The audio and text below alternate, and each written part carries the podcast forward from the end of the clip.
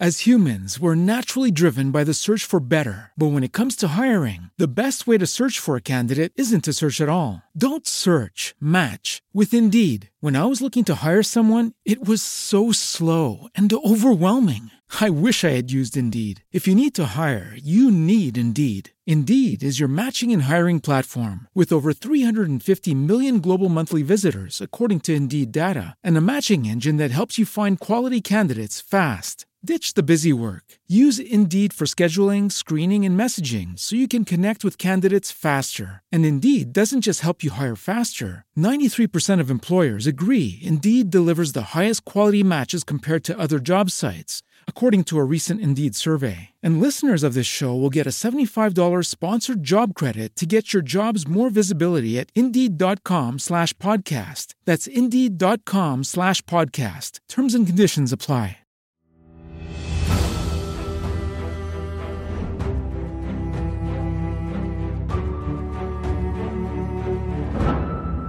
Faccio una premessa a questo video perché mi sembra doverosa. In 33-34 anni di immersione in mare non ho mai visto una murena attaccare un uomo, mai, neanche una volta. Di solito escono dalle loro tane con la mascella digrignata e minacciano. Per questo fanno paura tanti apneisti poco esperti, ma a me non ha mai morso nessuno.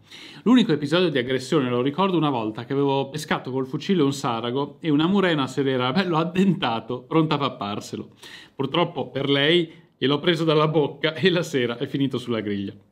Ci ho detto, non so come sia il comportamento delle murene nelle vasche e il racconto che seguirete è l'esclusivo frutto delle fonti latine a nostra disposizione, Seneca, Plinio e così via. Sta a voi pensare se quella di Vedio Poglione sia o meno una leggenda nera. La storia passata, gli avvenimenti e i personaggi di un tempo lontano non possono essere analizzati e interpretati secondo un metro di giudizio moderno.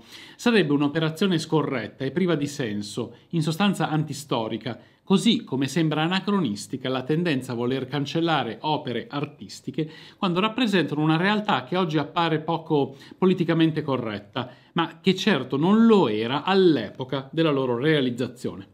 Una follia se pensiamo che si tratta di opere del tragediografo greco Eschilo o addirittura della Ida di Giuseppe Verdi.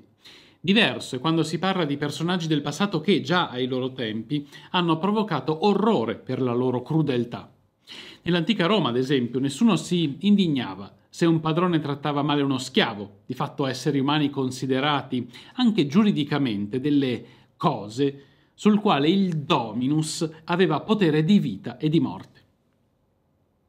Eppure, il ricco Publio Vedio Pollione, morto nel 15 a.C., si attira le inimicizie dei suoi contemporanei anche, ma non solo, per quel suo terribile modo di punire gli schiavi, spesso per colpe minime.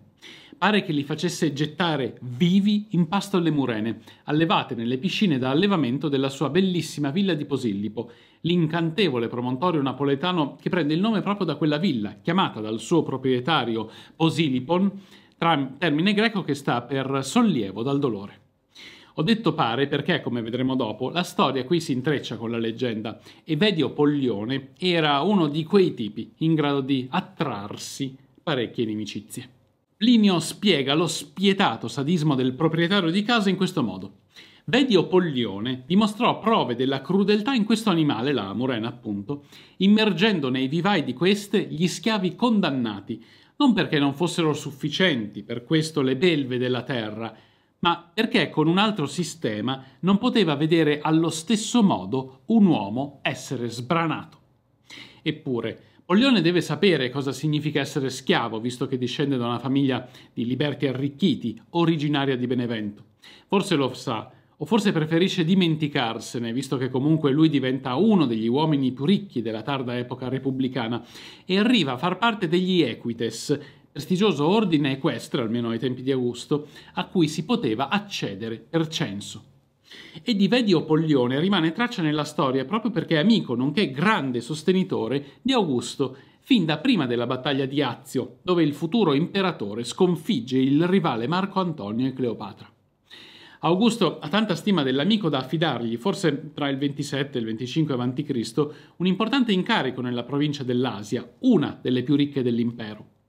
Pollione deve occuparsi della riorganizzazione economica della provincia e forse è nominato addirittura proconsole, incarico che sarebbe spettato di diritto a un senatore, ma comunque quella trasferta deve aver aumentato di non poco il suo patrimonio. Già, quel salto di qualità probabilmente gli procura parecchie invidie, specialmente perché lui di suo non doveva essere particolarmente simpatico. Il maligno Cicerone, che in, verità, in verità ne ha sempre un po' per tutti, mi aveva parlato male già molto tempo prima, nel 50 a.C., ai tempi del suo proconsolato in Cilicia, in una lettera all'amico Attico. Lo aveva incontrato sulla strada da Tarso alla Odicea, dove Pollione gli era andato incontro con un seguito quantomeno sconcertante. Un babbuino seduto al suo fianco, sul carro, forse al posto di Appio Claudio Pulcro, il precedente proconsole che l'allievo di Cicerone, Marco Celio Rufo, caustico quanto il maestro aveva paragonato a una scimmia, un discreto numero di asini selvatici e una folla di schiavi. L'oratore romano ne parla come di un grande miscredente, Magnus Nebulo, e lo definisce iniquo, numquam vidi hominem nequiorem, e forse in questo caso non aveva tutti i torti, vista la fama che il ricco cavaliere si conquista in seguito. La grande ricchezza di Pollione deve essere stata un'altra fonte di invidia e malevolenza, d'altronde lui non perde occasione per ostentarla. A Benevento, sua città natale, fa costruire un Cesareum, un tempio in onore di chi, se non del suo amico Augusto? Il massimo del lusso è però espresso nel Posilipon, dove non si fa mancare nulla. Un irrinunciabile complesso termale, un Odeon per organizzare spettacoli tra pochi intimi, un anfiteatro da 2000 posti, per quelli più in grande, e un ninfeo corredato di vasche, dove pare venissero allevate le murene. In tutta la villa, neanche a dirlo, correvano le condutture dell'acquedotto, inequivocabile indizio di opulenza.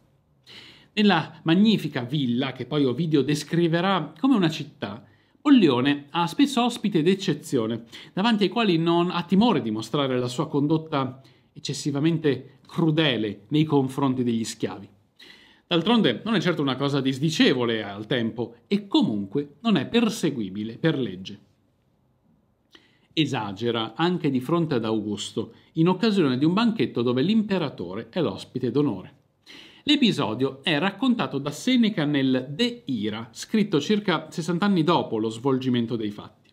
Accade che un disgraziato servo faccia cadere un calice di pregiato cristallo mandando in bestia Pollione, che subito decide di far gettare lo sventurato in pasto alle murene. Murenis obici iubebatur, quas ingentis in piscina continebat. Lo schiavo riesce a divincolarsi dalla presa di chi lo tratteneva e raggiunge i piedi di Augusto, chiedendogli non la grazia, ma almeno una morte meno orrida. L'imperatore, anche lui non certo un santo della magnanimità, inorridisce e ordina tutto il contrario di quanto affermato da Pollione. Augusto impone di tirare fuori tutti i calici di cristallo e altre coppe preziose, poi fa rompere tutto e gettare il vetro nelle vasche delle murene. Lo schiavo viene liberato e Pollione rimesso al, al suo posto dal potentissimo imperatore. Si calix tuus fractus est, viscera hominis distraentur? Perché si è rotto il tuo calice? Debbono essere sbranate le viscere di un uomo? Tantum tibi placebis ut ibi aliquem duci uebas ubi cesarest? Sei tanto compiaciuto di te stesso da pronunciare una condanna a morte laddove è presente l'imperatore? Se è vero che nelle, nella realtà romana dell'epoca non esistono leggi a tutela degli schiavi, è altrettanto vero che qualche voce si leva a loro favore. Seneca scrive, sempre a proposito di Pollione nel De Clemenzia, scritto tra il 50 e il 55 d.C., mentre tutto è lecito nei confronti di uno schiavo, c'è qualcosa che il diritto comune a tutti gli esseri animati non permette di autorizzare nei confronti di un uomo. Chi non odiava Vedio Pollione più dei suoi schiavi perché egli ingrassava le sue murene con sangue umano e faceva gettare quelli che lo avevano offeso in qualche modo in un vivaio di serpenti? O uomo degno di mille morti, sia che gettasse gli schiavi in pasto alle murene che poi avrebbe mangiato, sia che le nutrisse solo per nutrirle in quel modo? Augusto stesso non può far finta di niente. Pollione è ormai un'amicizia scomoda e occorre prenderne le distanze. Le ricchezze di quell'uomo sono eccessive e hanno forse un'origine illecita e lui, imperatore nemico dei lussi che si erge a moralizzatore dei costumi, non può far finta di non saperlo. Per non parlare di quella volta che cadono nelle mani sbagliate i ritratti di cinque matrone romane, evidentemente dei pegni d'amore, trovati nel bagaglio di Pollione. Nonostante ciò, quando Pollione muore nel 15 a.C., lascia i suoi beni in eredità ad Augusto, a patto che venga costruita una tomba monumentale in suo onore. L'imperatore non può accettare, c'è qualcuno che gli rinfaccia quell'amicizia, e così non solo fa, non fa erigere un mausoleo per l'amico, ma addirittura rade al suolo la magnifica villa che Pollione possedeva sul colle Esquilino. Al suo posto viene realizzato un portico dedicato a Livia, moglie dell'imperatore. Il Posilipon però no, Augusto a quello non può proprio rinunciare. La villa diventa una residenza imperiale, molto apprezzata anche dai successori, almeno fino al tempo dell'imperatore Adriano. Oggi la villa fa parte del parco archeologico ambientale di Posillipo, che comprende anche rovine sommerse dell'incantevole mare del Golfo di Napoli. La storia delle Murene raccontata dagli autori latini corrisponde a verità? Purtroppo questo interrogativo difficilmente troverà una risposta certa, ma considerare l'improbabile come impossibile è, almeno da un punto di vista storico, certamente un errore grossolano.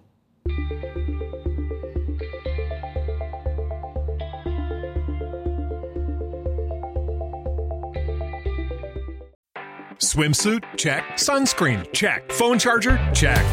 Don't forget to pack the 5 Hour Energy. It fits great in a pocket or carry on, and the alert feeling will help you arrive ready for anything. Now get 20% off when you use code 5HE Travel at 5hourenergy.com. Expires April 30th. One time use only, not valid with other discounts. Remember, visit 5hourenergy.com and use code 5HE Travel to save 20%.